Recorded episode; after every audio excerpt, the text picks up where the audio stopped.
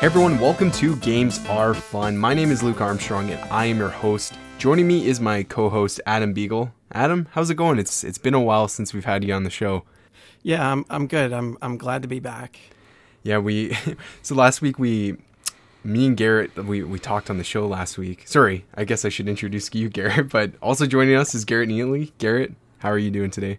I'm doing well. Thanks for the intro, and uh, I'm happy to be back for another episode. Yeah, totally. Last week we we missed Adam because we kind of planned on recording around when the Super Bowl was going on. Garrett didn't really care too much. He said he was going to have it on in the background. Adam uh, was going to watch it, and then we ended up recording after the game ended. So technically, Adam could have joined us, but it just it, it would have been a rush to get everything put together. But I'm glad that all three of us are on the episode this week because mm-hmm. it's the first. We were talking before we hit record that uh, you know we had we skipped a week in there and then it was Garrett and Adam and then it was me and Garrett and then it was me and Adam. So it's great to have all three of us on the show this week. So uh, welcome everybody to another episode of Games Are Fun. In today's show, we're going to be having a discussion around the state of gaming. So rather than having a news packed episode, um, we decided that we'd have a central topic that we kind of wanted to focus on. Also, because there isn't really a lot of news going on. It's either dated at this point or, you know, it's uh, not not not really anything that I think the three of us care about. So rather than forcing us to talk about things we don't care about, we wanted to come up with a topic. Adam had the great idea to let's let's talk about the state of gaming. So to be more specific, we're going to look at you know the video game industry, how it's evolved over the years, share our opinions on what we think of, you know, what's currently happening in this industry uh, in terms of you know hardware, services, that kind of stuff, and then we're gonna kind of transition into talking a little bit about the future and what the future could be for the video game industry and stuff like that. So, you know, we're going to touch on things about what we think are the, some of the biggest uh, leaps that the industry has had over the last couple years, what we think the industry could look like in five years, all that kind of stuff. So I think it's a, a pretty decent topic to have, um, considering that we're you know, this is the year where we're going to be transitioning into a new generation of video game consoles, and so let's let's talk about the, these major big points um, around video games. So that's what the episode looks like, and of course we'll catch you up on what we've been playing. We'll hear from Adam because he missed last week what he's been playing, and uh, yeah, that's basically what the show looks like for this week. So, just a reminder that the podcast is available on all major podcast platforms, including Apple Podcasts, Spotify, Google Podcasts, whatever platform you're using. If you enjoy the show, make sure you subscribe so that you don't miss when the episodes go live. This episode was a day late. We're recording on Tuesday. It's not up on Tuesday, but it will be up on Wednesday, and that's just so we could get all three of us together. If you're listening on Apple Podcasts, which I know a lot of you do, please consider leaving a review for the show leaving a, a, quick review is a great way to help get this show noticed by other people. Uh, more reviews, the more likely it will show up on you know the the charts. But there's so many podcasts out there, so it'd be really great to just kind of help us get some some support and and visibility to for a new audience and stuff like that. So if you could do that, that would be greatly appreciated. Housekeeping, not really much going on for us right now. Um, I did this silly little video this morning of uh, unboxing for the Yakuza Remastered Collection Day 1 edition. So I ordered a, I pre ordered the Yakuza Remastered Collection, which included Yakuza 3, 4, and 5 for PlayStation 4.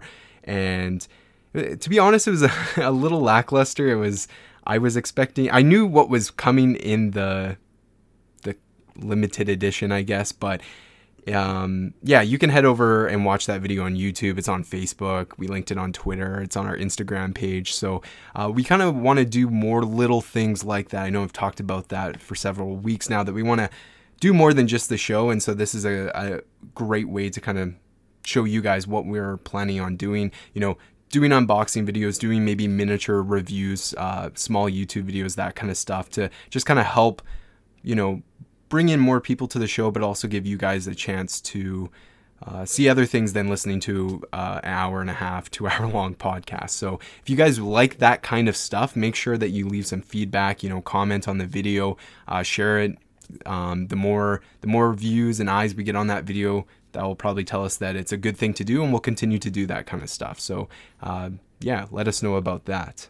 I would like to say that that was a really well done unboxing video. Oh. I would not have thought that was your first one. So um, definitely, definitely worth watching, uh, listeners. Go check that out. Yeah, thank you very much. It uh, was probably my like 12th or 13th take that I finally got everything. I it's just so funny cuz you when you're doing something short like that with the podcast we can kind of transition and move on to other topics and stuff, but with a, a short video like you got to get it got to get it good. You can't waste any time. So, thank you very much. I appreciated that. Um, yeah, yeah, link for that is in the show notes as well.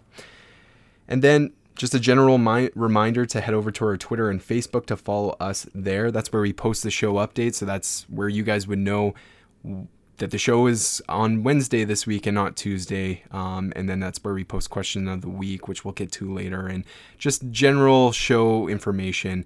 Still trying to find the time to get the website up, um, but stay tuned for that later on. All right. I guess that's it for the intro. Let's uh, let's move into the topic of the show, which is the state of gaming. So, where I kind of wanted to start off with is just looking back at our own personal journeys, I guess, through video games, and let's maybe talk about some of the major things that uh, have happened in the industry over the last, you know, couple decades or so. Um, I don't know. Do you guys who who wants to start off with talking about some of this stuff? What do we think are some of the biggest jumps in the industry? I mean, I think the biggest jump that I remember as a kid was when handhelds started having 3D games on them. So when we switched from like the Game Boy Advance to the PSP and the and the Right. DS and stuff like that, that really kind of blew my mind that we like Mario 64 on the DS. That was like I, I could not believe that. And now you look where we are with with like the Switch, a hybrid console that's the you know a, a handheld as well as a console, uh, you know a home console. Um, I think that that was the one thing as a kid that really was a dream for me. Like, oh, if I could just play, you know, the games I'm playing at home while I'm out on the road or, you know, at school and during recess or whatever, you know. Um, and so that, you know, that's one thing that stands out to me is just how far handheld gaming has come, especially with the Switch essentially being a, a home console that you can take on the go. Yeah, no, I agree. It's it was totally one of those things I think all kids dreamt of, especially the kids that grew up with having a home console and then a handheld is you know what'd be cool is if I could bring my Xbox with me on the go or something like that. And the Switch mm-hmm. did that, but even before that, I would say like you know, kids nowadays, they don't really necessarily have handheld gaming devices, right? Like mm-hmm. I we all grew up with, you know, Game Boy, Game Boy Advance, PSP, that kind of stuff. But nowadays, you know, kids are on other devices like phones and and tablets and that's kind of changed the way I guess kids get to experience video games. So it's interesting that the handheld and maybe we can talk about when we talk about the future of where handhelds are going but it's the one thing that was so big and now we're si- seeing it kind of fizzle out in a certain certain way. I would say um, for me, I, I think it's going from, uh, you know, like Super Nintendo Genesis era to like Nintendo 64, and and getting a game like Mario 64, Pilot Wing 64, and and you know all the things that followed. Mm-hmm. yeah. Going from you know taking such an iconic character like Mario, who's been 2D for the last you know 10 plus years, and suddenly he's 3D and you know you have a beautiful game that that controls just superbly. And you know it, it's just you know it's it's a home run for like the first try and i think for me that was like the the biggest leap. Like I, that was just insane. Yeah, no, it's like you look at the Nintendo 64, the PlayStation 1, and you look at those games and how many games are on those consoles, specifically the Nintendo 64, I guess, that were just, you know, trying to capitalize that 3D um, 3D video games and you know, trying to the you like how many mediocre games are there on those consoles that or or trash games, but when we, you know the the perspective on them were that they were great because it was 3D. Why play something like a 2D side scroller when we can travel and move around in this 3D world. And it's funny because that was so big and what was considered an amazing video game at one point in time where now we've transitioned back where you know we a lot of people want have a, a preference for 2d games and you know maybe retro looking style games uh, pixel style graphics that kind of stuff. So it's, it's kind of interesting uh, like on how the industry like a lot of other mediums uh, kind of cycle themselves i guess. Yeah as far as the 3d thing you know I, I was talking about this with someone on twitter the other day but i remember the the when we got our N64, we we rented about five games, and one of those was uh, Legend of Zelda: Ocarina of Time, and it was so like big and vast and just like such a you know something that I had never seen before that I literally didn't understand like how to play it. I, right. I, just couldn't wrap my head around it. It took a couple more years before I saw a friend play it, and I was like, "Oh, okay, I get this now." Because I was a big Zelda fan. I played the Game Boy games and and um, the NES game and, and stuff like that. And yeah, I agree that the leap to 3D was was definitely a major one, and so much so that it it warped my little brain. I couldn't figure it out. So yeah, totally. I think another major thing that really changed video games is online play and you know it had been around on PCs for for quite a while, but really I would say that generation of you know last gen Xbox 360 and PlayStation 3. Um, you know we saw a bit of it with Xbox Live on the original Xbox, and I know PS2 had online ca- capabilities, but um, what was kind of I think they perfected it in that generation, and it, it really changed how we play video games, you know, being able to play with literally anyone around the world, um, and also, you know, have have it done in a way that it creates like kind of that ecosystem, right? We have Xbox Live, we have the PSN, we have these things that we kind of use like our, our social networks like Twitter, and we kind of use them to stay connected with each other, um, which is really the coolest part. I mean, that's what really got me into video I, I always played games, but when I started being able to connect with friends um, over them, you know, without having to go over to their house or have a sleepover and play with them, it was just like, it, it, it totally changed games forever, I think. And then also, kind of to piggyback on, um, you know, what Garrett was saying about handhelds is now with the, the Switch, where we legitimately have console gaming on the go. Like that's that's just you know it's so recent but mm-hmm. it's such a big step forward and and now we're kind of seeing um, it, it's almost like a sort of half step between console gaming and and now cloud gaming. Like it's it's sort of like you know the vision of cloud gaming but obviously it's all on the console so it's it's all equipment based. Play your game anywhere which is which is huge. And then now we're stepping into cloud gaming where you know you don't have to have dedicated hardware for that and you can just about play on any device once it kind of rolls out to everything and and that's that's really big too. Um, you know for some of the reasons you were saying luke about uh, you know playing uh, multiplayer games you know when it gets to that point we can play games like apex on our phones or tablets or whatever and um, yeah that's just it's it's amazing like how far that's yeah that's come from playing the the Nintendo way back in the day. Absolutely. Um so what I wanted to ask both of you guys is what what do you guys so let, let's kind of go back in time to just before the Xbox 1 and the PS4 launched. Now, if you guys and I'm putting you guys both on the spot here, but leading up to those gen- generations, you know, now that we're kind of at the tail end of the generation and we see all that have happened with with both those hard pieces of hardware and then also, you know, Nintendo Switch. I don't want to leave Nintendo out, but what were the biggest things that you were hoping to see with this generation and then maybe if you guys want to touch on things that you didn't expect and were surprised by so um, garrett I, well let's let's go throw it over to you leading up to Xbox One and PS4. What were your your thoughts of what you were expecting to see from there? Yeah, I think um, this generation was a little bit of a different one than we've seen before because you know, when we like, like we were saying, we made the jump from 2D to 3D, and then from 3D we kind of got you know better refined graphics every generation. But this generation we got that, but not at the same level. I don't think as we have. I mean, it's kind of like the law of diminishing returns, you know. Mm-hmm. Um, and I was not expecting that we would get as far as we have this generation. Um, when the when things started out, I mean, I was like, yeah, this definitely looks a lot better than you know 360 or PS3, but you know, it's really just not that much different. Um, but now look where we are with you know 4K and HDR and stuff like that.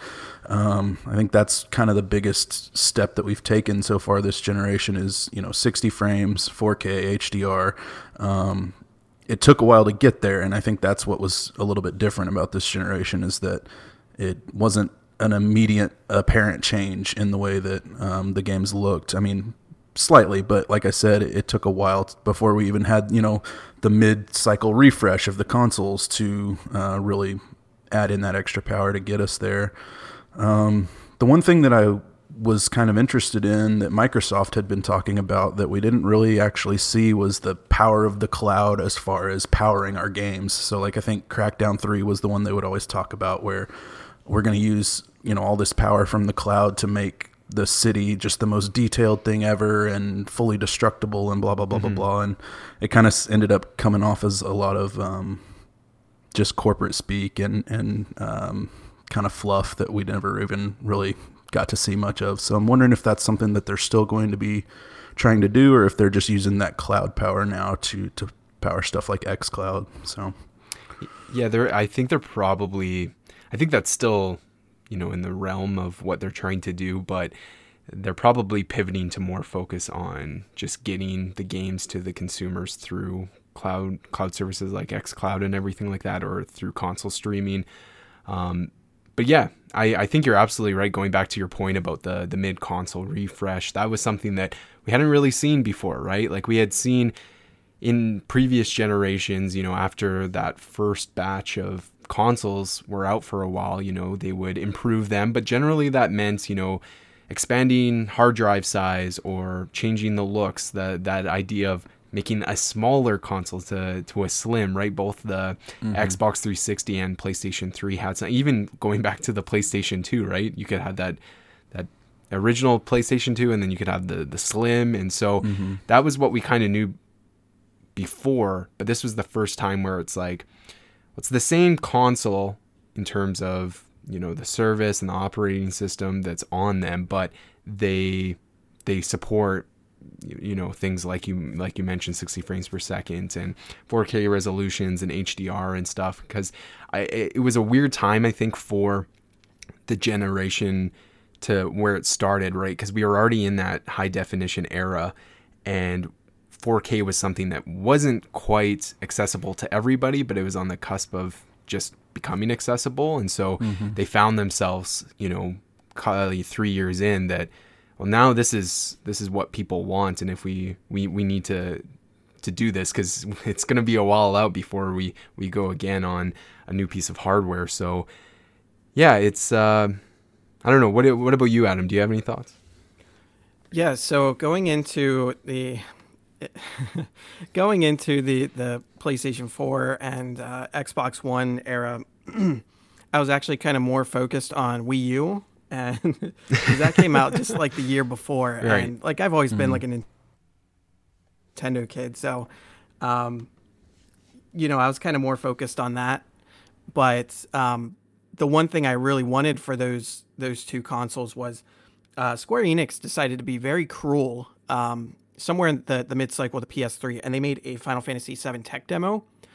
Um, and as soon as I saw that, I'm like, or maybe it was before the PS3, I guess, because uh, they wanted to show off the power of it. So they made a tech mm-hmm. demo of the opening scene of Final Fantasy VII, um, but it was it was remade for the PS3 hardware. Gotcha. And I remember thinking to myself like, oh my god, that looks so cool. I need to have, I need to have this. I hope they remake it. And then Square Enix obviously came out and they said, we're not remaking it. This was just a tech demo um, you know, don't expect this game to be remade. And it was just heartbreaking. So I'm like, how can you make that scene and make it look so good and then say you're not going to make it?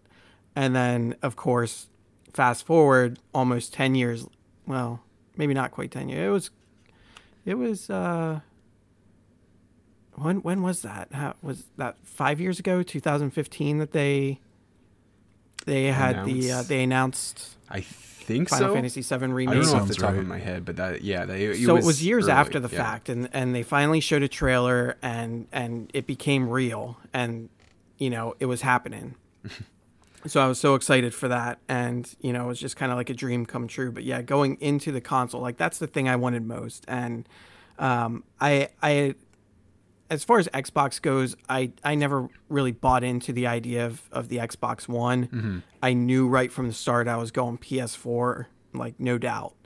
Um, and this is you know all while I was I was waiting for all the gems to drop on the the Wii U.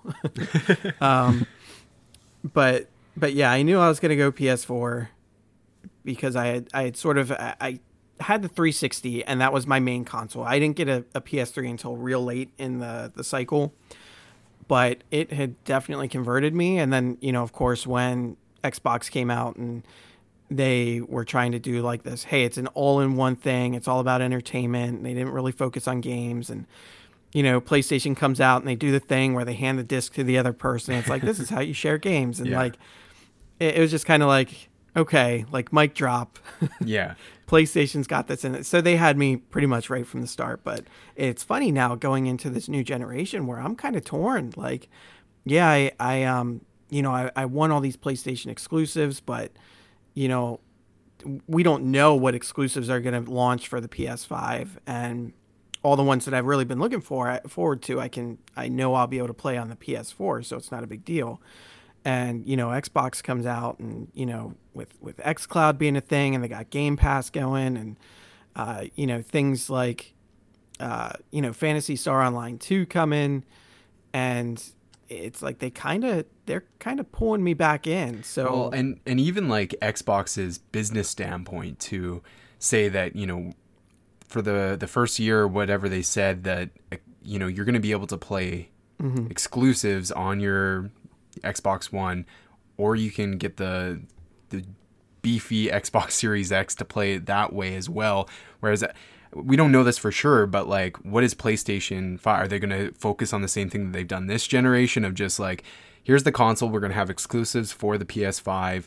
And it's so interesting because they are kind of, you know, splitting off on how they want to start off this next generation. And I don't, I gen, I honestly don't know which, what's going to work. Like, it, it, could, it could be anyone's game but xbox yeah like you said all these things that they're adding in there it it's it's almost it's for, certainly i like you asked me two years ago i i was like xbox one disappointed me so much in certain regards that i I, I, I don't really necessarily know how to if I can trust them going into this next generation. And then now, you know, it's a different story, right? With how they've been able to pivot and, and change their what Xbox means and stuff. So Yeah, I think they really have done a bang up job with just the idea of services, you know, with like you said, Game Pass and Xbox Live has always been kind of the cutting edge of the console online play, and they've, you know, in, improved that over the years. Um,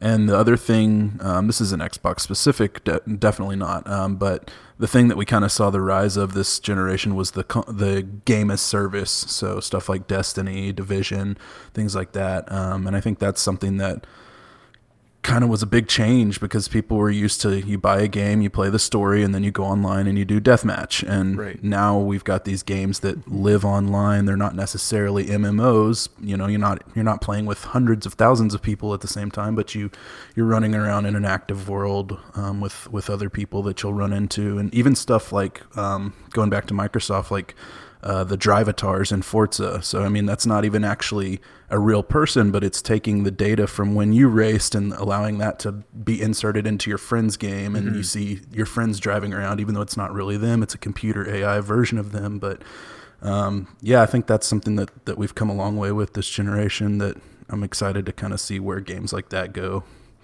absolutely. Just with that last point that you mentioned, it, it kind of brought up something that uh, I wanted to talk about, and that's uh, you know paid content, uh, DLC content, um, and how that's changed from last generation to this generation. Right. Mm-hmm. We look at last generation, and there was expansions, you know, here and there for some games. A lot of it, those microtransactions, kind of revolved around content as like multiplayer. So maps and then we, kind of got into doing things like skins and buying things like that and, and now we look at it and you know loot boxes and microtransactions those are all part of uh, the this gaming industry right now and how how we can consume our games and how they, they play such a big role in a lot of those AAA games that are you know streaming on the top streaming games of Twitch nowadays. It's it's it's insane that you know we like it's just probably the biggest well not the biggest but it, I, I, I, did i would say that it's the one of the major things that's happened in this industry is making making people pay for their continue to pay for the game after they've paid for it or if Mm-hmm. you know, launching free games and making their money elsewhere with loot boxes and battle passes and stuff like that. And eh, I would say that that really ramped up within the the last half of this generation. You know, with things like Fortnite and some of these battle royale games. But um, yeah, it's. I remember when those started gaining traction and just thinking, man, that's so ridiculous. I'll I, I'll never support buying things like that because it just reminded me of mobile games, right? Where you get mm-hmm. a, a free to play game that basically after half an hour you kind of have to play, pay to keep playing, and and then now like I'm, I I'll drop money on microtransactions or loot boxes without really even thinking about it. So they they're they're quite smart in in in continuing the to make money in different they're constantly coming up with new ways to make money i guess is the best way to mm-hmm. put that well and it's smart that what they've done is is not the the same strategy as the mobile games where you know it's basically impossible to play after mm-hmm. a little while um, you know they've made it to where for the most part we're talking the big free to play games yeah you can play without paying a dime um, and and have just as much fun but you know, a lot of times, you know, you see somebody with that really cool skin, or you want to be able to, uh, you know, advance the battle pass and get all the stuff mm-hmm. you're missing out on totally. and stuff like that. And so that, yeah, you're right. They've they've really found a way to entice people to to mm-hmm. spend little chunks of money at a time, and you know, it's easier for people to do that in the long run, anyways, than than dropping sixty dollars all at once. So yeah, um, it's kind of good for the consumer in some senses and good for the developers in some senses, and it's got its cons too, but um, it's you're, you're right. It's a very interesting thing that's come along in, here in the last few years. Now, before I wanted to mention, uh, I wanted to talk a little bit about VR, but before we do that, I, I still want to. I have a question for each of you because we were talking about going into this generation and our thoughts and stuff. What is? I don't know if I know. I feel like I, uh, you guys have told me before, but maybe for the listeners, what was your guys's uh, first game that you guys like? What was your process of picking up an Xbox One or PS4? What were the first games that you played? Did you buy it on launch? Did you wait? So, I don't. I guess we'll start with you. What was so you start you stuck with PS4? Um, mm-hmm. What was the first game that you played on the PlayStation 4? Best game of all time, Knack. um, yeah, it was Knack, oh, and gosh. there was um, there were a couple couple small games. What was the what was it? Resogun. Yeah. Which I, for whatever re- reason, I couldn't wrap my head around how to play that game correctly, so mm-hmm. I didn't really get into that too much.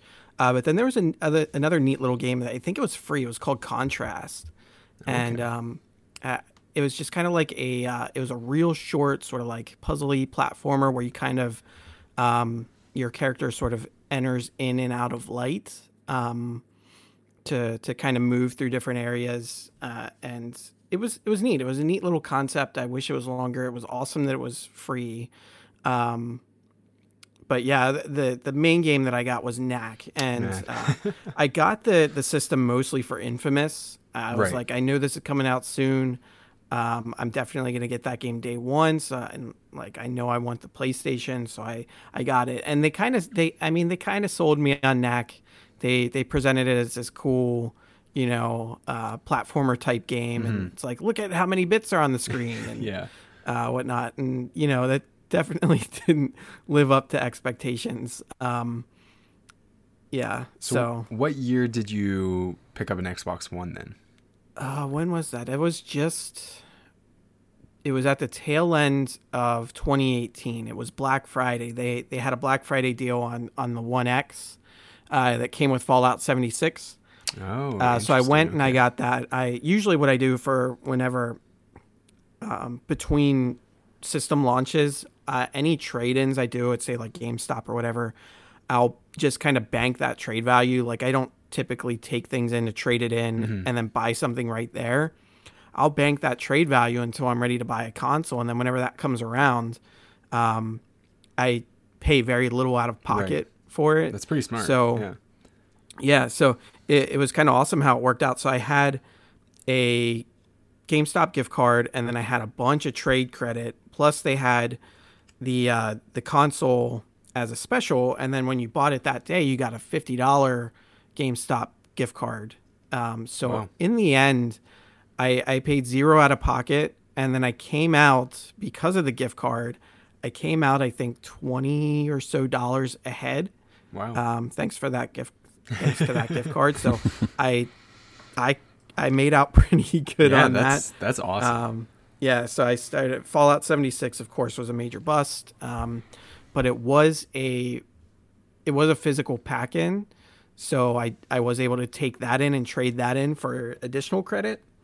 Um, which you know started the the process anew, and Yeah. I now have uh, a decent chunk of trade credit for the PS5 or Wow, the yeah. the Series X. So whichever one I decide to go with, um, I'll have a nice chunk to to put towards that.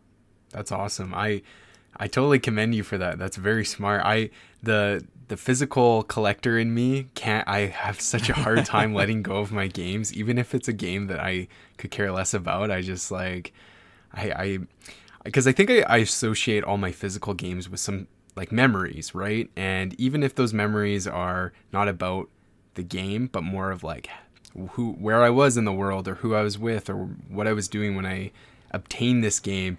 I th- I see him as that. I feel like a lot of like collectors, I guess, see see their things like that, and so that's why I have such a hard time. But man, yeah, that's that's really smart for you to kind of like like you said, you're already prepped and ready to go for for next gen. So Yeah, nice. and I will say too. that I mean, the the selling point on it for me was was literally Game Pass. Um, my dad had just bought an Xbox One S, and uh, I think it was Thanksgiving. We all, you know, me and my brothers and everyone, we went back to my parents' house. So we were we were trying out the new hardware there, and he hadn't signed up for Game Pass because he doesn't play a ton of games. Like he kind of keeps it around for um, like the grandkids and and stuff. Um, but then me and my brothers will go back and we'll we'll play games while we're there Mhm. too. But Yeah. um, so I he he got a you know one of those cards for like a month or two free of Game Pass. So I'm like, I'm just gonna go ahead and redeem this and try it out. And nice. we downloaded a couple games. Uh, f- uh, what was it Forza Horizon Four was like the main thing that I wanted to try, and oh my gosh, that game blew my mind. Like it's It's it's so gorgeous. Like it's it's sort of a Burnout Paradise Paradise Light, um, you know, with some of those classic Forza elements thrown in there, and I'm like, I need this. so, and that was just on the on the One S. Yeah. Now he did have a 4K TV, and it does, I think, do some some level of upscaling Mhm. uh, to to 4K, the checkerboarding or whatever. Um, but then there's that deal for the One X, and I'm like, I want to get the most out of this that I can. So, you know, with the, the deal that they had and, you know, the trade credit and everything that I had, I'm like, I'm just going to go for it. Yeah. And, and yeah, I, I mean, I've been playing mostly Game Pass games on my Xbox since then. Yeah, I, it, as of late, I would say I see you online mostly on Xbox Live as opposed to on the PlayStation. Like I think it says Hmm. on PS4 or PSN or whatever that you were last online like quite a while ago. So Yeah. it's, it's funny how you've start like not that you're like an Xbox fanboy now or whatever, Right. but like just how you started and like you said how you're kind of swayed into um, using uh, a platform that you weren't even really caring about at the beginning of the generation. Yeah, I mean, PlayStation right now is is kind of an exclusives machine for me. Right. Um, so like indie games, like I'm playing on Switch whenever I can, and uh, multi-platform games, um, a lot of those have been on Xbox Yeah. lately. So Yeah, for sure. All right, Garrett, how about how about you? What was your intro into this generation? Yeah, so I started. I have had the day one edition of the Xbox One. Um, I, f- I considered switching to the PS4, but most of my friends that I gamed with um, were were going to stick with Xbox. So I, you know, I was figured I would do the same. And um, the first couple games I got were Ryse, Son of Rome, um, glorified Oh, tech demo. I, I forgot but about that game. Yeah. wow. it. Man, it was fun uh, for about an hour and a half, Yeah. and then it was just the same thing over and Right. over again. So- so really let me pretty ask graphics. this. Um, did you, Garrett? Have you ever played Knack? I have not played Knack. I'm curious to know which is the worst uh, launch game f- Yeah. between those systems, Knack or That's or interesting. Ryse? Yeah, that's I feel a good like call. pe- a lot of people would say, well, it, it depends because like Knack has that, it blew up into a meme, you know, Mhm. and so it, it kind of is famous for other reasons, I guess. But whereas Ryse Yeah. is like, I, I didn't hear too much, like you said, a glorified tech demo. It looked great, Mhm. but it didn't play great. Well, and the thing with Ryse is also that they just shoehorned in so much of the Kinect stuff, like fire the arrows Yeah, and stuff yeah, like that. And yeah. oh, that was the worst part of the game. I mean, that's really what turned me off. I don't think I got more than about two hours into it before I was like, I'm not going to beat this game. Um, So I- I'd like also to- got. Oh, go ahead. Oh, sorry. I just wanted to take a moment to throw my my brother Steven under the bus because he was he was all in on Kinect uh, with the 360, and there was the, the add-on for it, Mm-hmm. and he was playing Mass Effect, and he was all about issuing like the verbal commands to to the squad. he was so into it. He thought it was the coolest thing ever. He was trying to hype everyone up on it, and uh, yeah, I just Oh, I never man. thought it was that. I. I was I was with your brother Steven. I Yeah? was Oh totally gosh. like I It just felt so cringe. I know like I don't know what it was.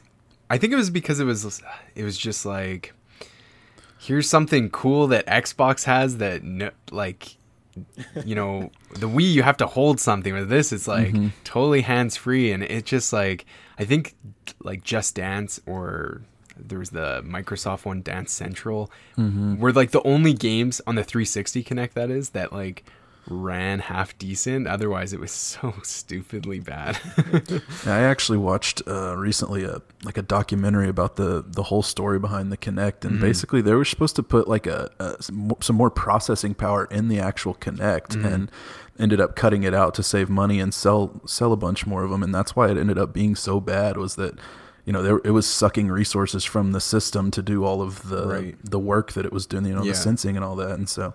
Um, yeah, that was a disaster. I had a roommate. I didn't have uh, Kinect on 360, but I had a roommate that did, and I literally played it with him for about 15 minutes. And I was like, "All right, I'm gonna go back to my room and do my own thing because Yeah. this is horrible." but um, yeah, so I got Ryse, and then the other game that I got, what was it? Oh, Dead Rising 3. Was that the launch title? Yeah, Yeah, and that one was fun. Uh, it was basically just more Dead Rising, Yep. but um, yeah, I would say really the first big games that I got into hardcore on Xbox One um, were uh, Destiny One, which was a little less than a year after the. Uh, no, a little. Yeah, Yeah, it was like I was- 2014, so yeah, the fall, like so, September. Yeah. yeah. So um, got really into that, and then Titanfall, the first Titanfall, I played a lot of that online. Yeah. So Nice. um, those were kind of the standouts for me in that first, you know, launch year. Um, and then f- as far as the PS4, whenever I got that, it's kind of a twofold question here. So I got a PS4 right after Christmas 2016. I had a bunch of credit and some cash, and um, went to went to GameStop, bought a PS4, a couple games, and then played them for like a week and didn't play them play it again for you know several months i don't know i think i just didn't pick up games that were really speaking to me and then the uh the switch came out and they were offering this great deal to basically trade in the ps4 for more than what i paid for it. So i was like all right i'm just gonna get a switch and trade this in. And so that's what i did. And that's how i got my switch. I basically paid like 20 bucks out of pocket for my switch and and traded That's in the ps4 so Wow.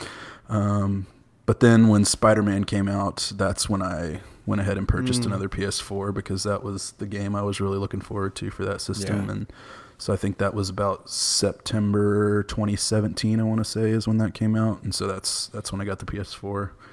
Um, but yeah, I pretty much have stuck with Xbox One as as my main machine for this generation. I upgraded to the One X whenever they did the the first round of the Xbox All Access program, where you could pay monthly. I'm actually s- still paying on it, but it's all good. Um, it's uh, you, you would get two years of live, two years of Game Pass, and then the system. And I pay like 35 bucks a month, and I'm almost done. I've got a couple more months left on that, but um, it actually worked out really well because when they combined Xbox Live and Game Pass into Ultimate, all my Xbox Live time and all my Game Pass time counted as time for Ultimate. So I basically I've, I'm paid up for Xbox Game Pass Ultimate through like I want to say it's like June 2023 or something. Holy crap. Wow. Yeah. So That's and awesome. I I think I paid a dollar to make that upgrade. Yeah. So I'm in really good shape as far as that goes, and that's one reason why I'm probably going to be picking up Xbox first. Is just I'm Right. I'm already paid up You're for the invested into services. it, yeah. Yeah. So that's kind of my story of this generation.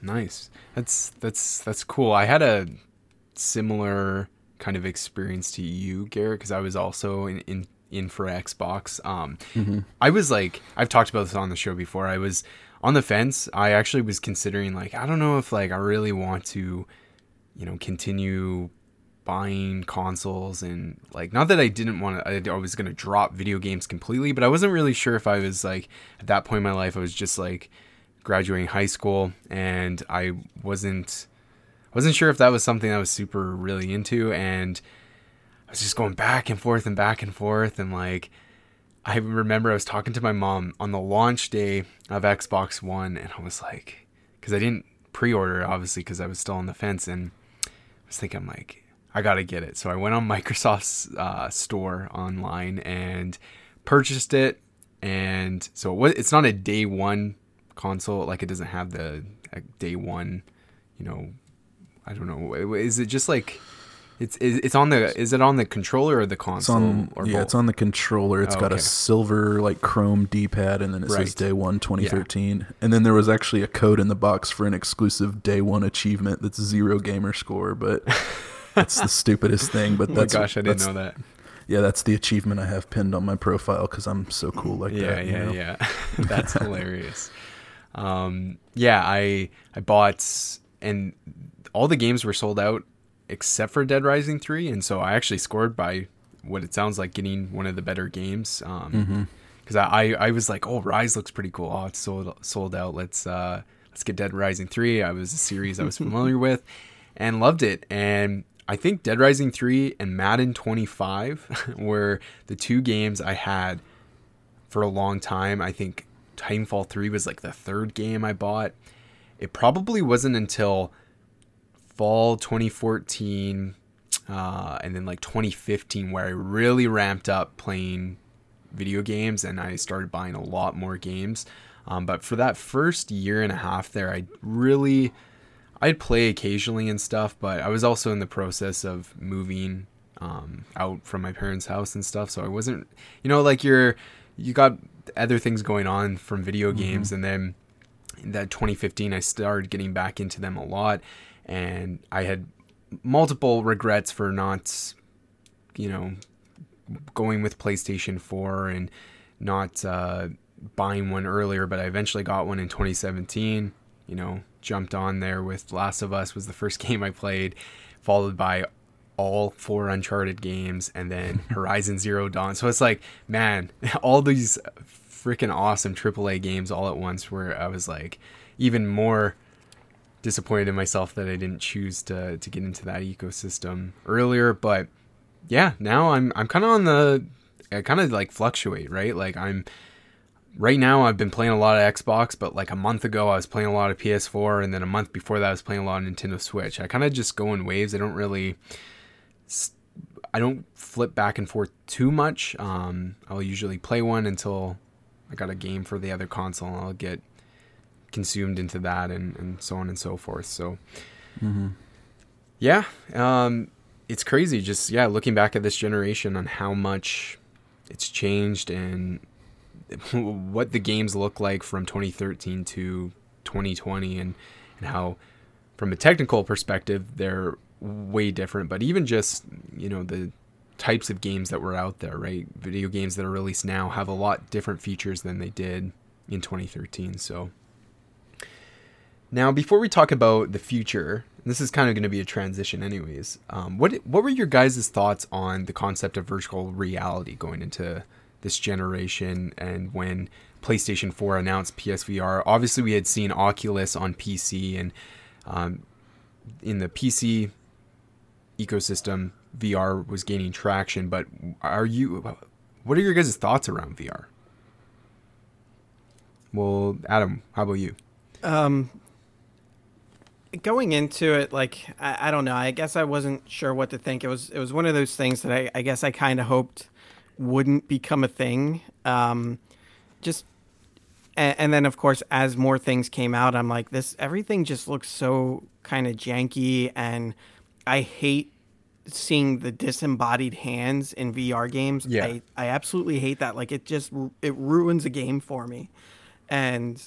I, I don't know. I get maybe it's an immersion thing. I'm not sure. Even though VR is supposed to be super immersive, but like the yeah the, the, the floating hands doesn't work for me. But um, I'm kind of glad that it never caught on. Like, I'm just not super into that. Like, I don't want to have to wear things on my head. I don't like the wonky controllers. Like, I'm I just you know I grew up on on classic console hardware, and that's kind of how I want to keep playing my games. So, I was kind of glad that it never became a huge thing. Um, even now, like I know we have uh, Half Life Alyx coming out, but I still don't think VR is going to really take off, especially with PlayStation saying that they're not putting a big focus on it mm-hmm. uh, yet. Xbox isn't putting a big focus. Nintendo's not putting it. Like it's just not a big focus for anybody. And so I I, I don't think it's going to totally die out. I think you know it's still just going to continue to be like a niche thing. Um, I don't think there's going to be a lot of studios that try and chase this because I think Half like uh, Alyx, I, Half Life Alyx, Um, I think it is going to be successful. Obviously we see all those um, those index units selling out all over the place and people are getting it specifically for that game. So i do think it's going to be really successful. I just don't think a lot of developers are going to try and chase that success. Mm-hmm. um, just the name half-life alone like that's that's kind of in a league of its own compared exactly. to a lot of these uh, much smaller titles that are coming out on vr so um, I- i'm content just sticking with my normal console experiences um, so so yeah, I mean, I, I'm okay with it continuing to develop and get larger as long as there's always options for classic console experiences. How about you, Garrett? Yes, I'm kind of the opposite. Um, although I don't own a VR uh, headset or anything of that nature, um, I was hoping that it would become a, a bigger deal. Um, but for the fact that I was hoping that the price would come down on this kind of stuff, and mm-hmm. that's really my barrier to entry right now. I don't really have the money to drop on a computer that's you know worthy of running stuff like that, or uh, even the PS4 kit is still pretty expensive. I think it's two hundred or two hundred fifty dollars, something like that, yeah. which is you know that's a that's half of a next gen console at this point. So I don't I don't know. Um, I think the games that I, you know I've only actually had one experience playing VR. It was the PSVR they had it set up as a demo at, at GameStop, and I tried it out, and it was really fun what I played. But um, yeah, I'm just I don't I think we kind of I think like like Adam said, you know, it, it kind of came and went, and it's going to stick around as far as kind of a niche thing, but I'm not sure if it's going to have the big moment, the big landmark title. I don't know if Half Life Alyx can do it. Um, I mean, like like you said, I think it's going to be really good, but I don't know if it's going to be the thing that's going to like make VR mainstream. I don't know if there's going to be something that does that, and that's a shame because I I do I do have an interest in it, and I, mm-hmm. I would like to get into it, but I the price has got to come down a little bit on, on it before I'm going to be able to jump in. Yeah, I think there's. Two... I would like to oh, just kind of skip VR and go straight to Star Trek holodecks. Hey, that's cool too. so just putting that out there. Yeah. I think there's too many downsides to the mainstream audience when it comes to VR that um, are are just never going to be fixable. Like you look at how many people can't play VR because they either get motion sickness or you know they their vision doesn't really work with a VR headset. I mean, you've already, you guys have already mentioned the barrier to entry of the cost. I mean, we're we're at a point where it's getting more. It's it's like look at Oculus um, Quest. Is that what it's called? The the one that's like the standalone, Yeah. right? And Mm-hmm. and although you know it's still expensive, it's five hundred bucks or whatever it is, but that's still cheaper than getting a twelve thousand or not twelve thousand. Well, maybe, but a twelve hundred dollar uh, rig and then having a five hundred dollar headset on top of that, right? There, even PSVR getting a slim and getting a PSVR headset, while not the best VR experience, I think uh, it's it's still not half bad, and I think I think that they're they're they're figuring it out slowly but surely. But I think at this point they understand that they're not. It's not something that's going to change the industry, and everyone's going to just run out to buy VR headsets. Um, and it's funny because for how many years, you know, I talked to my dad about video games, and I'm like, "What did you think when you were a kid of like what would be the the biggest technological advancement in video games?" And and you know, he said VR and like virtual reality, being immersed in the game and being there, and look at all the movies and TV shows and things in the media that we've had for for several decades of like that's what the future looks like. And now that it's Yeah. here, it's kind of like, nah, I'm good. I got my controller. I, I'm good just sitting on the couch, or I'm totally fine with my 720p uh, Nintendo Switch game or whatever, right? Like, I think they, the the people, the makers who like Oculus and, and PlayStation were like, oh wow, this is not what we expected. We were wrong on assuming that mainstream audiences would flock to these devices, and now I think they're restructuring in a way that's smart. And I do think that next generation will still have it, but I don't think it will be as big as um, it, it will never be big. I agree. Like it, it will be one of those things that's niche and you know will have its audience somewhere. But um, yeah, I think next generation will really tell where where VR is going. Um, it'll be interesting to see what PlayStation does. I I, I was gonna buy a PlayStation VR, well, not 2019 but 2018, and I skipped out, and then it went on sale again for like a pretty decent price, and it was bundled with. It was that big bundle this last mm-hmm. holiday that had like a ton of games included in with it. But I'm like, you know what? It's very possible PlayStation could have like a VR headset too that is better and so I'm, I'm waiting to kind of see a couple years into PlayStation 5 what VR looks like before I pull the trigger on joining the, the VR crowd, I guess.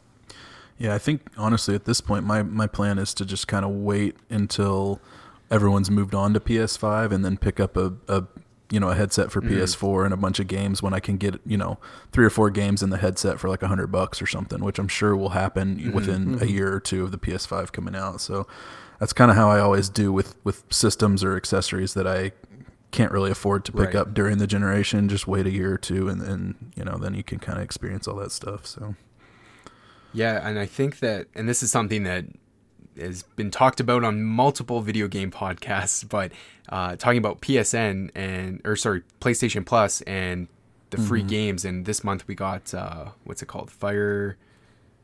Uh, Firewatch, Fire- know Fire. um I'm blanking on the name for some reason. I know what you're talking about. It's Uh, the shooter one, right? Yeah, it's like uh, I gotta look it up. I'm sorry. I like Firewall. Firewall Zero Hour. Yeah, that's it. Yeah, and it, that's free. And so like if they like even if the start of the year um, they gave your two games and then gave a VR game every month, by the time they made let's say they launch uh, a new VR headset next year, if they had that, it's like okay, here's some backwards compatible games from last generation. Uh, maybe we mix in a couple newer ones at the end of this year. It's like I got 12 VR games in my library. Why don't I buy a headset, right? Like I already have the games. I'm saving the cost on what I would would have had to to go out and purchase the game. So I I that is would be smart on PlayStation's move. I think is if they gave more incentive to people to to go and find a reason to buy them. But mm-hmm.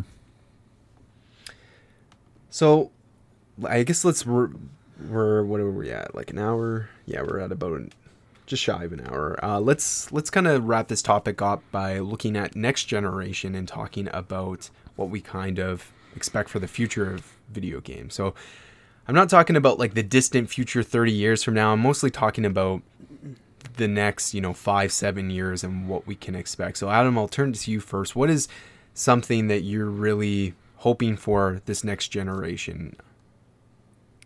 Um, I think really just I, I want to see more. I think new IPs come out. Mm-hmm. Um, it, we've been seeing just you know so many remakes, remasters, ports. Um, not just in the gaming industry, but in the movie industry as well. Like it just seems like there's such a lack of of new ideas coming out. Everyone just wants to seemingly cash in on old ideas. So I think the big thing for me is I just want to see new things. Now there are of course, um, you know, your your major titles that I want to see keep getting new iterations, like your Zeldas and Mario's, and you know Halo and um, you know big things like that. You know, because I, I obviously don't want to see those go away, but I, I think you know, I just want to see more new things, um, you know, to g- kind of go along with those um, inevitable re- remasters mm-hmm. and ports and, uh, you know, new numbered, you know, versions of games, things like that. Um, I also want to see a Final Fantasy 16 at some point. I think um, I think it's just around the corner. Personally, I think we're we're getting close around the corner for Square Enix is like 15 years though, so I mean, could be worse, I guess. um, so yeah, I think I think it, I, I I'm just curious to see what the next Final Fantasy entry is going to be. So um, I'm I'm looking forward to hopefully that coming out. But I know they have their hands full with that seven remake, and it's going to be episodic, and we don't right. know how many episodes it's going to be. So uh, 16 maybe many, many, many years off, um, if ever. So I should say, I think we're right around the corner for some sort of announcement, even if it's just mm-hmm. like a mm-hmm. tease or something, right? Mm-hmm. Like Final Fantasy 16, like just say say that's happening, keep people keep people happy, and yeah, maybe maybe four or five years from now we actually get to see it or something. but yeah. I don't know. And I wouldn't mind seeing more like slice of life type games, um, like your Stardew Valley and like Animal Crossing and stuff like that. I mean, ideally, you know, uh, hopefully Animal Crossing can keep me kind of in that game forever and ever. But, um, you know, it'd be kind of nice to see more of those because I had such a good time with Stardew Valley and I always have a great time with Animal Crossing. And um, so it'd be nice to see games that um, you know kind of leave you with with not always having like a purpose where you just mm-hmm. kind of take your time. It's a, it's a slow burn. It's just you know your your chill out type of game where there's not hundreds of of quests to do and um, you know all sorts of tasks and things to complete. It's just kind of like you know play however you want play on your own time. Um, so i'd like to see more games like that. Um, but yeah i'd say those are those are my kind of big big things for the this generation nice Awesome. How about you, Garrett? Um, I think the thing that I'm most excited about is just to see where this whole cloud gaming thing is going to go. Um, you know, xCloud has started off really well with its beta. Um, I think we've all three used it now. We all three have had a pretty decent experience with it.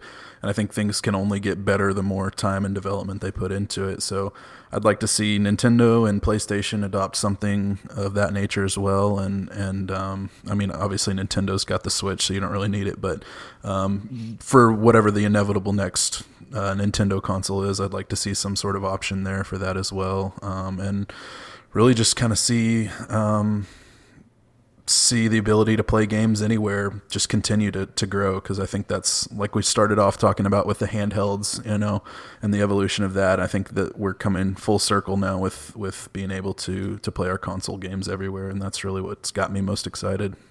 Yeah, I would say this this idea of being anywhere and being able to to play games through the power of streaming and and the cloud is that that industry shakeup. I, I genuinely think that it's going to only get better. Um, I think we are going to move to more of a a digital platform where we're going to consume games just like we consume things like TV shows and music and movies right now with streaming services. I think they it took longer to get there for video games because of you know the difficulties in terms of it's easy to kind of stream a movie, but streaming a video game is a mm-hmm. little bit more difficult. And I think now that we're here, they're they're going to continue working on those things, and it'll just get better. Mm-hmm. It kind of scares me a little bit too because I've, you know, again, growing up Yeah. since, you know, having a, a NES, you know, seeing console like physical boxes go away is something that I'm kind of like dreading You- um, just because I love having those Totally. actual boxes there. Yeah. Like that's that's like your sort of like your your symbol of gaming is like these these boxes that Yeah. you have connected to your TV and everything. I will say one thing that would be super cool and I don't know, this is just technology in general, how cool it would be for consoles to um, sync up to a TV without the need for, and I guess maybe this is kind of like streaming or cloud cloud stuff, but being able to connect your your console to your TV without going like hooking up all these wires Right. and, and things to it. So kind of having just like a uh, a cordless um, kind of setup for everything would, would be really neat. Yeah. I guess I should be clear. I, I do not want consoles to go away by any means. I definitely am fond of having a big black box under my TV. So, um, I mean, I, you guys have seen my setup. I've got like 14 consoles hooked up at the same time. So, um, yeah, I just, I'm excited for the future where I can make the choice of how I'm going to play. If I'm going to be out of, out of town, I don't have to lug the box with me. But if I'm, you know, at home, I'm just playing with my, with my dedicated unit. So, Yeah, like having like you know kind of like a hybrid setup when you you think of the Switch as like a uh, you know a, a hybrid device, portable and and console with the dock, but you know just and, and you know Xbox is definitely going there with the ability to stream games from the console. Um, you know that's kind of kind of working its way into into that fantasy. So I like the direction that they're headed. I am very interested to see how that works out, and I do hope you know that there is like actual uh, consoles to go along with those cloud and streaming experiences. for sure. Yeah, it's really hard to say. I I I personally am with you guys. I don't I don't know I, I think consoles will be around, but I, I think we're getting closer and closer to them going away, especially like like when is the point when is it like it's going to be probably in this next generation that you're going to have a smart TV and there'll be an Xbox Live app and a, PlayStation Network app and or Google Stadia app where you it's just like Netflix and Hulu and um, you know Prime Video and stuff where you can access this content through applications on tons of different devices, phones, laptops, you know, um, maybe we see the, those rumors of Xbox Live and xCloud and that stuff like on Nintendo Switch or you know like just all these different pieces of hardware. Um, I don't necessarily want that to happen either, but I I think it, it it's it, it really depends on you know the audience base, right? Like you look at physical media like blue like for you guys, I don't I don't know your guys in your take on this, but when was the last time either of you bought a Blu-ray disc for a movie? Oh man, it's been years. Well, no, that's a lie. Um, we've bought the only Blu-ray movies we've bought in the last couple years are all Christmas movies. Right. Okay. Yep. So so that's like literally the the only case there. yeah. And what about you, Garrett? Yeah, well, I got Pik- uh, Detective Pikachu for Christmas, but that's the last one I've had in a while. Yeah. Um, but What a good I am actually look. Yeah, great movie. I'm actually looking to maybe start a 4K Blu-ray collection because I am the kind of guy that wants the you know the best fidelity Yeah. and all that. And um, we'll see. I don't know that they're they're very expensive, so we'll see. Yeah, they are. But yeah, to your to your point, Luke, I, I agree. I think we are getting close to going with you know console-less future in gaming. You know, maybe after this next generation. 'Cause, I mean, when you think about it too, like if like like these companies, if they don't have to go through the the pain and, and the payment of manufacturing these boxes only to sell them, you know, uh, to, to break even selling them or at a loss, like if they can get away with not doing that anymore, especially if people have all these different means of, of accessing those games, like of course they're going to not Yeah. Build the boxes if they don't have to. well, but and especially because like they they don't make money off of hardware, right? It's right. Right. It's Yep. the games and the services, that services, they yeah. provide. Yeah.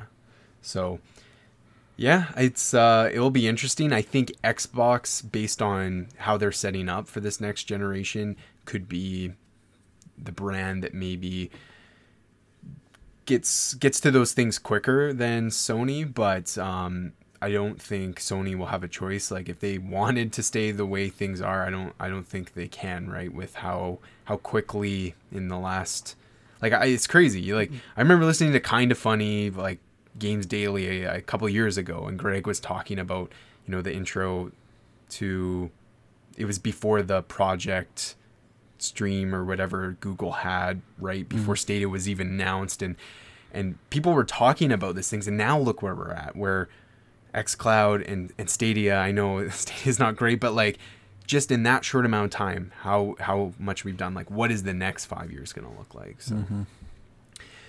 interesting stuff um yeah uh one of the things that I want to do um I want to focus on some of the games of this generation, and we'll probably leave that to sometime later this year where we can look back and talk about these generations more in depth. Um, I think it would be fun to do like a specific a Nintendo, a Microsoft, and a Sony episode um, mm-hmm. where we let's look at Nintendo and talk about the Wii U and talk about the Switch and whatever else has happened uh, this for the remainder of this year and, and so on and so forth with the other brands. I think that'd be kind of cool. It sounds like a great idea. Yeah. All right, let's uh let's move into how we doing for time, guys. Are you you guys good? I'm yeah, good. I'm good. Okay. Um let's move into what we've been playing and I'm going to shoot this over to Adam first cuz it's been a been a couple weeks since we've heard from him. So Adam, what have you been playing? Oh my gosh, I have such a list for you guys. um, first, I'd like to start because I'm I'm very sad that I missed your discussion last week about underrated games. Yeah. Uh, so I just want to talk about a few here. Um, uh, so on Vita, there was uh, Soul Sacrifice, which was a sort of monster hunter type, very macabre, um, sort of dark monster hunter type game uh, that focused a lot on uh, self sacrifice to uh, complete your attacks and things like that. But your your main objective was to hunt large monsters and things. I would love to see a sequel or a port or something. This was in such a fun game to play. I want to see more of that. Um, then there was the uh, a very kind of like a 2D Zelda like game from From Software, uh, 3D Dot Game Heroes, uh, which was on the PS3 super fun game. Uh, of course, it has the difficulty that you would expect from from software, and uh, that was that was just so neat. Like it was just a very cool, classic Zelda game uh, with some some neat little twists that they added in there, and the the kind of voxel style art that they did on that was really cool. Um, this might be more popular than I'm, I give it credit for, but Nino Cooney, Kuni Wrath of the White Witch, which might be uh, the best Pokemon game ever to be made. um, that was it was so good. I, I loved it. Nice. And then um, lastly, I have Xenoblade Chronicles X for the Wii U, a game mm. that I really hope. You know, we talk about all these ports and stuff, and they just they're they're now porting the first Xenoblade Chronicles game, and that game has seen enough ports. Like, give me give me Chronicles X again because I I would love to play through that one more time. Um, that was just it was so good. But yeah, those That's are just. The, I've got that one on the Wii U, and I've literally never touched it, so I really, really need to get to that. But I'm, I'm oh like you, gosh. I'm holding out hope for a port because I would love yeah. to just have it on the Switch and not have to start over. So it was, it was so good, and there are some, some I would love to see in a port a few quality of life changes that they can make into that game because there are some, mm-hmm. some things about it that you know, for the most part, it was, it was awesome. I loved I mean, just about every minute that I played of it. But there were some things later on in the game that kind of irked me a little bit. Um, but I mean, all in all, like I would love to see that game come back. I hate, I hate that the you know that there's still titles out there that are landlocked on the Switch. Although it, it's getting fewer. I mean, now you know Tokyo Mirage Sessions just got ported, so uh, there's hope. Like there's you know most of the major games that have come out have been ported to the Switch, so it's just Wonderful a matter of time. I oh guess. Yeah. Yeah, yeah, yep. Yeah, that's on its way real soon. Mm-hmm. Um, so for games that I played this week, um, I have a bunch. So I, I don't know if you maybe want me to just do one and then we kind can kind of rotate through just so I'm not talking forever. Uh, sure, let's do that.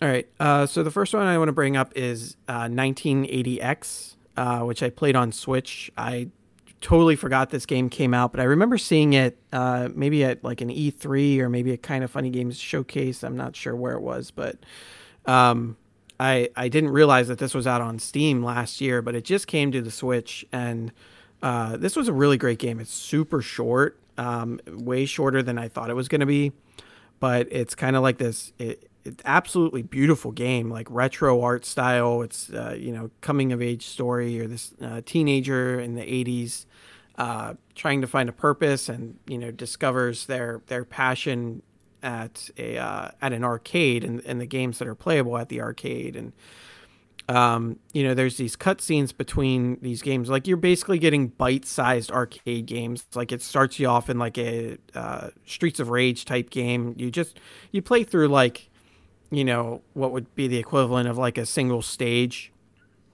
And then it, it moves you into some of the story. And then you have like a uh, like a racer type game. And then there's a uh, uh, oh gosh what's the, the name of it like a gradius style game that's okay. in there there's mm. a dungeon crawler there's a uh, like a auto scrolling ninja shinobi-ish type thing and all the games are they're a lot of fun they're so much fun they make you want more so it is kind of a shame that they're such small, like bite-sized things. But at the same time, I like the pace that it keeps kind of moving you between these different experiences. I I do kind of wish that again that there was more, or maybe an option to go back and just play any one of these at any time, like maybe after you beat the game.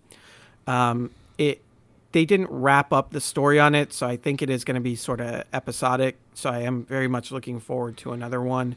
Um, the story was kind of it was kind of bland, uh, coming of age, you know, story like I said, and uh, angsty teenager um, who's just trying to to find their place, I guess. And they're they're it, it's a little over dramatic, I feel like, but I mean, it, it, plays into you know that sort of '80s vibe, and um, yeah, you know, it it, it kind of works, but maybe not as well as I, I hoped it, not as cohesive as I would have liked it to be and very little of the story gets explained. There's some some character introductions and stuff, but they don't expand on literally any of those characters. So, huh. you know, maybe that's all planned for for future titles. But uh, overall, I, I really liked it. I think it's it's definitely worth playing. Yeah, the game I checked it out um, when you said I think you said in our group chat that you were playing it, and yeah. uh, I heard the guys on GameScoop talking about it, and it looks really really unique. Yeah, they they kind of I don't want to say painted it in a bad light, but I, I do agree with a lot of their criticisms that they made of the yeah. game. Um, in my opinion, though, it's it's totally still worth playing if you like um, if you like arcade games and, nice. and that sort of thing. Awesome. All right, uh, yeah, I guess we could uh, do it. Uh, we'll just go around the table here. So Garrett. Sure. Yeah, I've really only got two this week that I've been really into. So uh, the first one's one I've talked about before. That's Forza Horizon 4. Um, I started watching I've uh, some of the Fast and the Furious movies. Yeah. This past week, I'd only seen the first two, and so I've seen a few more of them now. And I was just like, man, I really want to do some racing. Uh, so I, I booted that back up. I actually deleted my save file and started from the beginning just because I wanted to kind of experience from from no money, no cars, and just start over. So did a little bit of that, and um, another thing that kind of got me inspired to do that was a streamer that I that I watch. His name's Jason Heine, and he actually recently built a full simulation racing rig. So he's got like a 32 inch monitor bolted onto a seat that's got a steering wheel and an H shifter and like the whole setup. Awesome. And man, I've just been watching him play some games on that. He's that's been playing. Awesome uh, the Crew 2, he's been playing on there. He's been playing uh, this game called American Truck Simulator, which is exactly what it sounds like. You're driving a big rig over the over the course of the U.S. And uh, so I was like, man, I just really want to play some racing games and watch some racing movies. And so that's kind of what I got into in the early part of last week. And then uh, I'll save my other game for, for here in a little bit. Sure. For myself, uh, I guess I could start with. So last week I mentioned I bought Kentucky Route Zero. I will say I'm still trying to play through that, but I took a little break from it. It's very text heavy and um, wasn't really in the mood for that right now. I like what I played so far, but I'm gonna come back to that one at some point. Uh, yeah, started Yakuza 3 today, and uh, it Nice. is a remaster of the PlayStation 3 version. So unlike Yakuza 1 or Yakuza Kiwami 1 and uh, 2, those were remakes of the PlayStation 2 games, right? Because obviously you couldn't really remaster those games. You could, but it wouldn't be great. They decided to take those games, remake them um, by including stuff in from Yakuza 0, which was a prequel that was made later, and do it in the Dragon Engine, which was what Yakuza 6 was made in. And so, for right off the bat, it's kind of like, oh, I'm going back a step uh, in terms of graphics here and uh, just how uh, Kiryu kind of moves around the world is a little more stiff. Um, but yeah, they great intro to the game. Very excited to see where the series goes from here. I was telling Meg that uh, she needs to. She always laughs when I play Yakuza because it's very silly. It's very serious because it's about you know mobsters and and lots of hardcore stuff and then it's very japanese and very silly and whimsical on in in contrast. But i told her i'm like uh, just prepare because i got this game i got four i got five and then i can finally play six and then i'm gonna play judgment which is in the yakuza, yakuza universe um, spin-off game and then yakuza 7's coming out some point this year. So i'm like yeah, you you think that uh, it's going to be over after these three, but actually there's going to be three more. So, Nice. so what was your next game, Adam? Uh, so the next one for me is is Crosscode.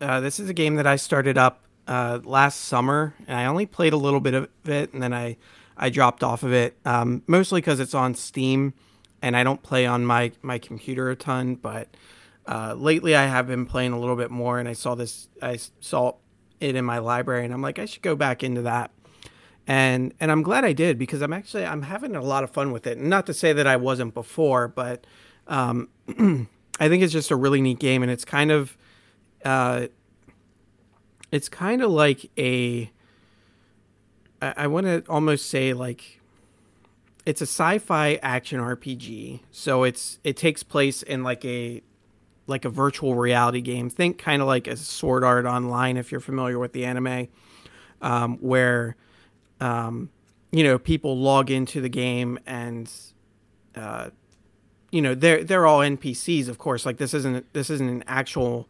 MMORPG, but it's it's made to feel that way. You know, you, the the characters that come into the game are you know they they have lives outside of this game, but the character that you play is is kind of a unique case. You're you're sort of stuck in the game and you don't have an outside life. Like it's just kind of when when you're not quote unquote logged in like you're just kind of in in like a dream state. Um and your character has like an amnesia thing going on and they can't talk. Their uh, voice modulator they call is is uh, broken. So i think from the perspective of the characters when they log in they're seeing it as though like they're physically in the game um you know like like they embody their avatars and they see it in you know 3d fully immersive world whereas Okay. uh, your vision of the game is like a top-down sort of action RPG style, kind of like a, uh, I don't know, may, you kind of see the the world kind of like a Zelda game, like you transition between screens and, um, you know, you level up and you have, uh, you know, you try and get loot, upgrade your equipment, you gather materials so that you can uh, trade for better equipment. You go through dungeons and um, the music's all very good. The uh, the world so far has been a lot of fun. It's it's very puzzly too. There's a lot of puzzle mechanics in the game, which is neat. Um, because they have a, a wide range. Like some some uh, rooms you go into, like it's it's not a difficult puzzle at all. You can solve it real quick. Uh, other ones like have really made me think. I was at, the other night I was playing it and I said out loud to my wife, I'm like, I'm like, this game is hurting my brain right now. and then once I finished the the puzzle and I got it right, I'm I'm like, oh, like I feel smart now. um, because I really like I, I really do my best to to I don't think I've had to look up any solutions to any of the puzzles or anything, but I could see in some cases where someone might have to because some of them are a little on the tricky side, and I'm not even that far into the game, so it could, you know, some of them might get like super tricky later on. But Yeah. um, I am enjoying it. I, I do like the you know the experience and leveling up mechanics, the, the sort of classic JRPG elements that they do throw in there, and the very uh, MMO feel to it feels really good and kind of like a sci-fi nature. It's almost like uh, like a Phantasy Star Online sort of feel, but in like a more 2D perspective. So, um, so yeah, that's been that's been fun. Awesome. It reminds me a lot of um, Dot Hack. Have you have you heard yeah, of that game? yeah, yeah. Yep, it's a lot like that. Cool.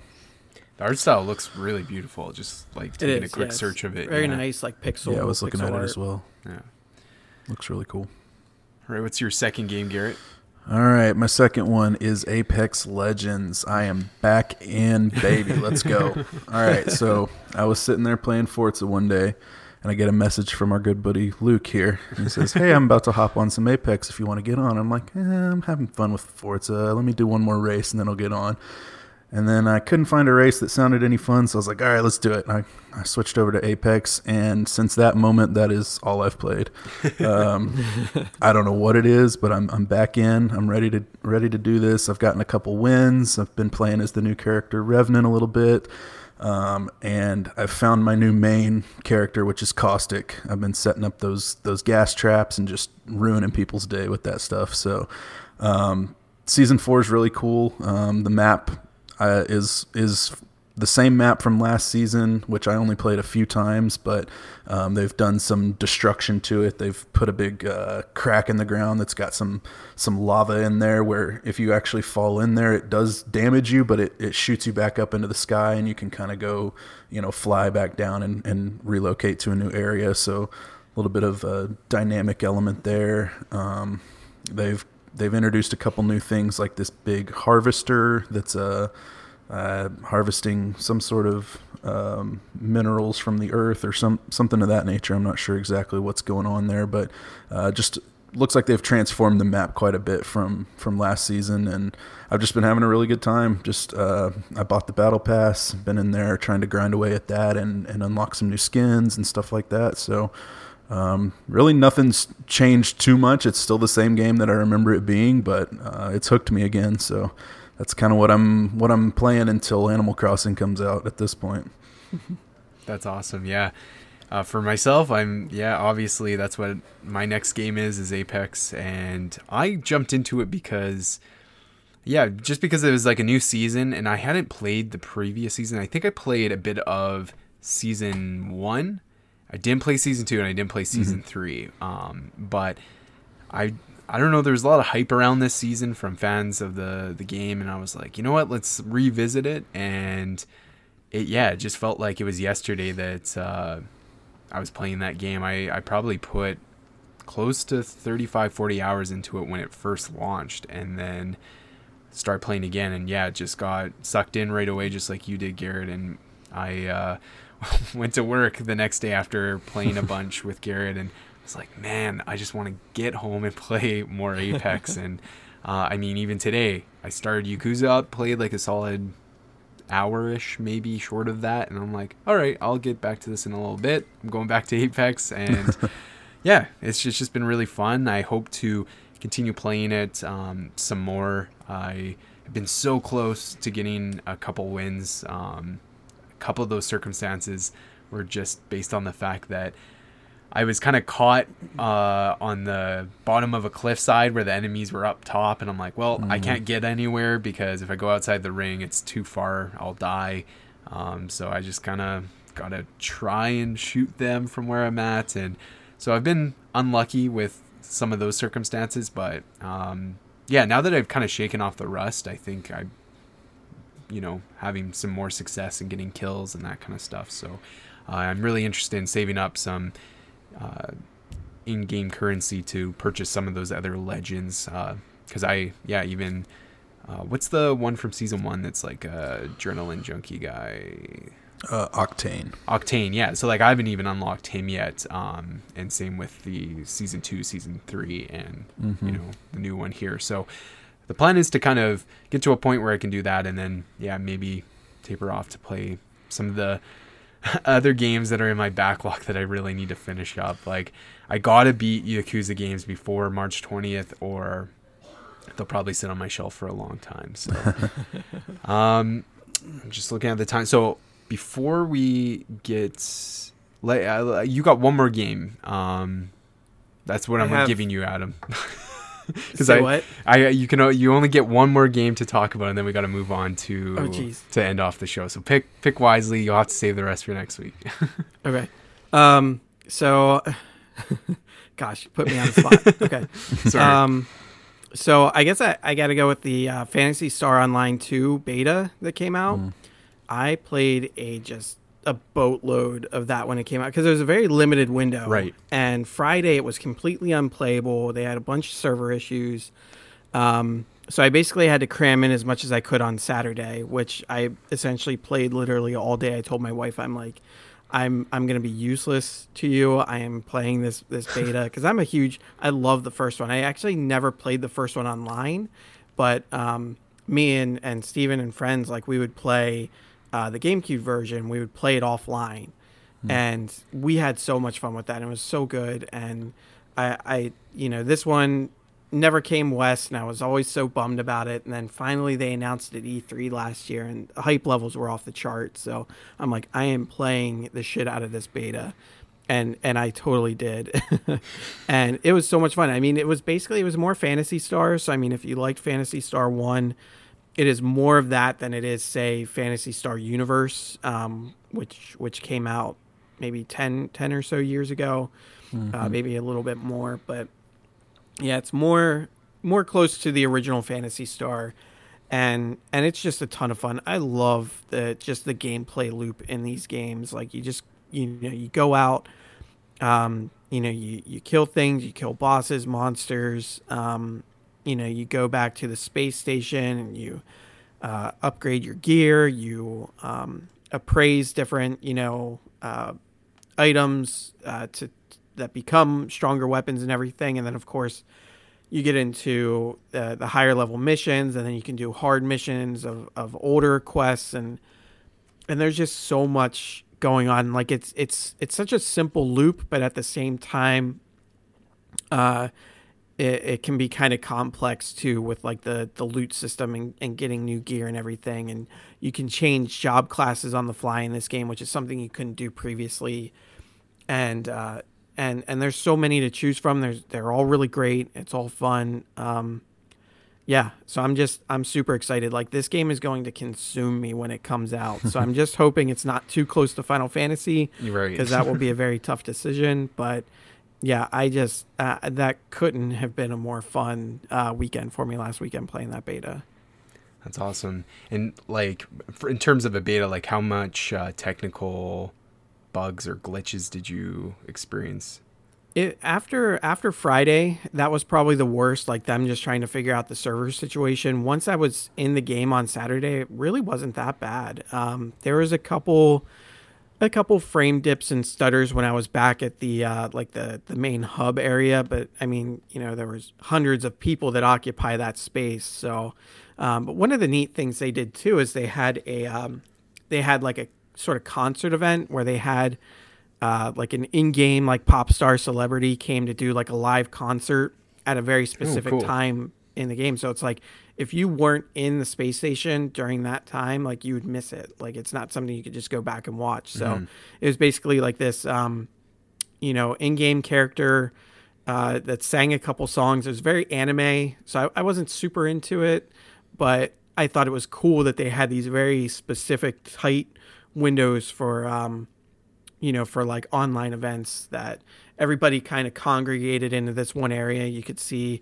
you know, everyone's avatars and people are jumping up and down in front of the stage, like getting all all wild and stuff. So it was it was cool. Like it was it was real interesting to see that. Like even if um, you know, I kind of hope they they expand it beyond that, but um, oh, also there were m- sort of monitors in the game that you could see like sort of big screens that I don't know what kind of information they'll display when the game is is fully launched, but uh, they were actually playing the trailer for the Sonic movie um, on these screens really? in the the hub in the space station. Yeah, so it's kind of funny like seeing that. It was just kind of jarring seeing that trailer. Like it, it was it was a no sound. Like it wasn't playing the sound from the trailer, but like just as you run around, you see these big screens and kind of like a jumbotron thing, and it's playing uh, the demo. Because I mean, of course, it's you know Phantasy Star is a, a Sega game, and I think Sonic Team uh, works on it, so. Mm-hmm. Kind of makes makes sense that the trailer would be there, but Right. um, yeah, it was just kind of funny to see that. That's awesome. Well, sounds like it's uh, had a pretty success. I saw lots of buzz on uh, Twitter of different Mhm. people playing it and experiencing it. So Yeah. hopefully uh, we're not too far out from its release. And like you said, hopefully it's not around uh, a game like Final Fantasy VII or Yeah. Cyberpunk or something like that. All right, uh, we're gonna wrap up the show with uh, question of the week. But before we get to that, uh, at the Solo Gamer Three on Twitter actually wanted to ask us a question. Uh, if you guys ever have questions for us, feel free to shoot us, uh, you know, a DM on Twitter, or even just you know hit us up on Twitter or email us contact at gamesarefunpodcast.com. Um, and yeah, hit hit us up if you ever have a question, and we can always answer it on the show. So, at the Solar Gamer Three asks us one of the funniest release dates is March twentieth because we got Animal Crossing and Doom Eternal both coming out on the same day. Are you planning on picking up both? And what order would you play them in? I feel like Animal Crossing would be a good downer after slaughtering hordes of Hellspawn. So, with you guys, Adam, are you getting? I I kind of know, but for those who don't know, is it Animal Crossing, Doom Eternal, or both? Uh, it's it's 100% Animal Crossing. Um, I think Doom Eternal looks really great, and it's been getting a lot of good feedback from those that did have hands on with it. But um, and I really like Doom 2016, but I never finished it, and so I think I'm just I'm gonna stick with Animal Crossing to to start, and then maybe get Doom later on uh, if that's in the cards. But yeah, I'm just I'm I'm way too hyped for Animal Crossing. I just I'm not gonna have time to to slay the Hellspawn. But there have been some really funny memes out there. Like there was one that I saw Isabelle was riding on uh, the back of the, uh, the the Doom guy as he was slaughtering Hellspawn. So That's awesome. That was yeah, that was kind of cool. How about you, Garrett? Yeah, it's Animal Crossing for Yeah. me as well. um, I'm not going to go into the story now, but I've got a got a history with Animal Crossing, and it's one of the games I always look forward to the most. So I will be dedicating my time to that when it comes out. Yeah, I'm in the same boat with you guys. It's it's got to be Animal Crossing. Um, this is the first big Animal Crossing we've had in such a long time. I the last Animal Crossing game I played was on GameCube. I know that there was others since then, but um, never played them. So to me, this is like revisiting a franchise that I haven't seen in a really long time. So I'm really looking forward to that. And I've talked about it on the show. Doom 2016 is my one of my favorite first person shooters of all time. It's an incredible game. Really like it. Doom Eternal looks like it's even better.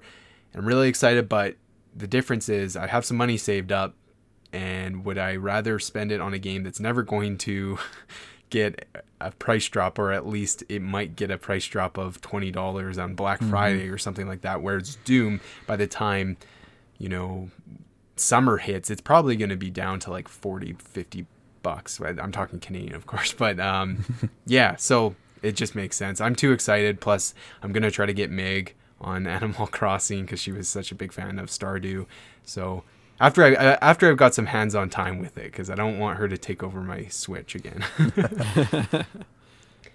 All right, so question of the week. Last week we asked you guys what was a console or handheld that you wish you owned but you missed out on. So we got some responses on Twitter. So the first one is from Danny um, at Mad Hatter one one three eight underscore, and he says I wanted the Sega Game Gear. And then we got Zach Johnson uh, at WZJ.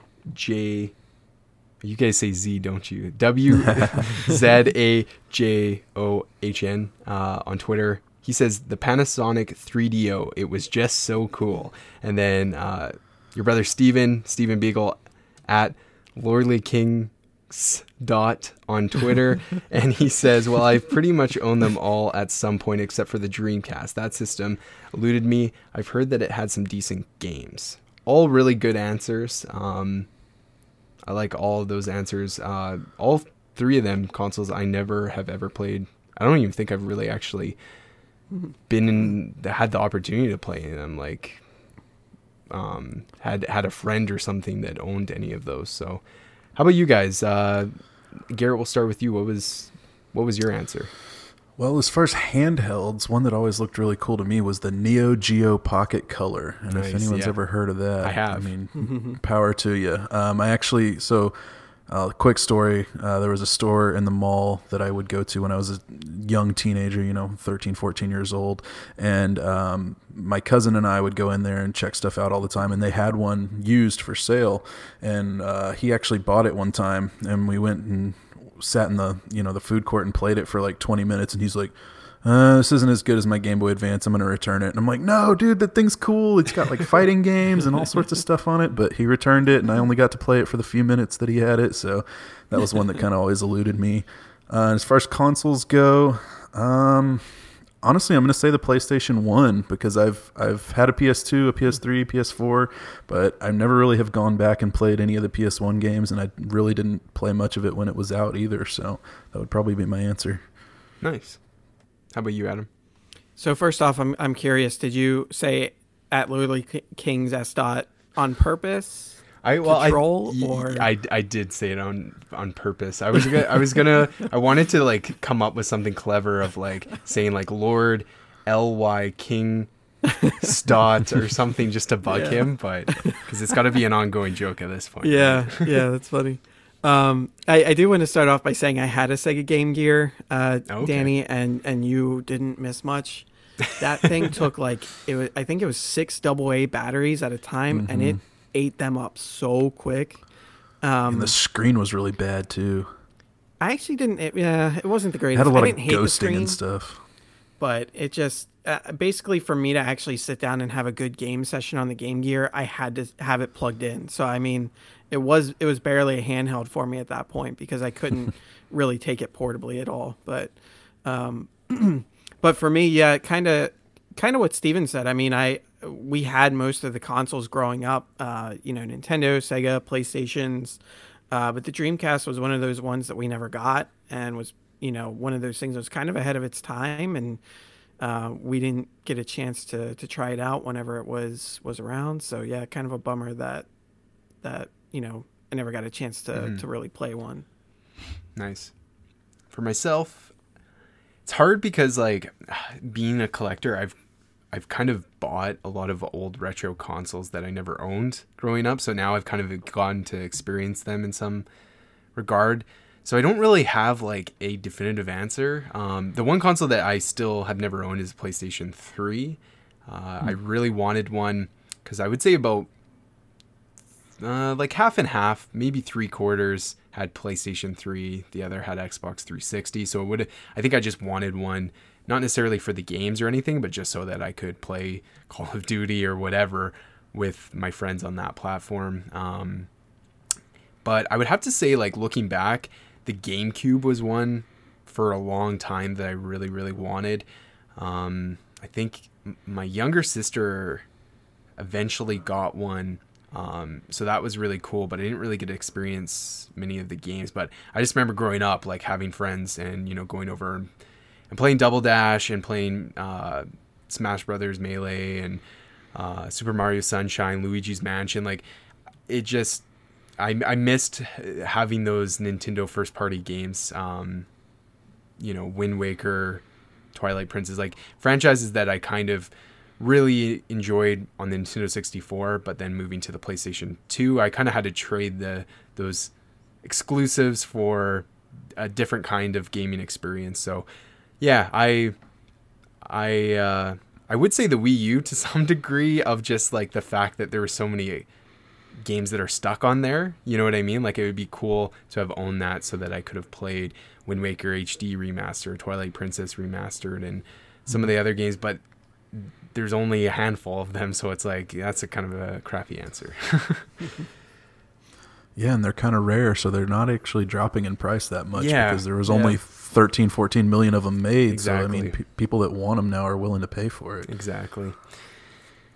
All right, uh, that was. Thank you guys so much, Danny, Zach, and Stephen for responding to this week's question. Uh, next week's question is going to be what or who is your favorite NPC character? So, what I want to know is who the NPC character is, what game they're from, and why you like them. Is, is those three things that I'm looking for? Don't just give me a one-word answer of somebody that like I don't know who that is. You need you need a little more context than that. So, who's your favorite NPC character? Why do you like them, and what game are they from? So you can send in those responses on the best way is Twitter. As you can see, that's where most of the people responded. Uh, we'll post the question, just respond on there, and then we'll read out your answers. It's really a great way for you guys to contribute back to the show, and then we can kind of interact with you guys. So yeah, that's this this week's question, and that concludes this week's episode for Games Are Fun. So, Adam, where can people keep up with you? Uh, you can find me on Twitter at AdamPalooza85. How about you, Garrett? I'm on Twitter at LP Panther. You can find me on Twitter at Luke Allen Arm. Follow the show at Games Are Fun Pod. Search for Games Are Fun on Facebook. And yeah, that's another episode of Games Are Fun. So I hope everyone has a great week playing lots of games. I'm eager to just get back into Apex. And uh, yeah, we will talk to you all next week. See you later.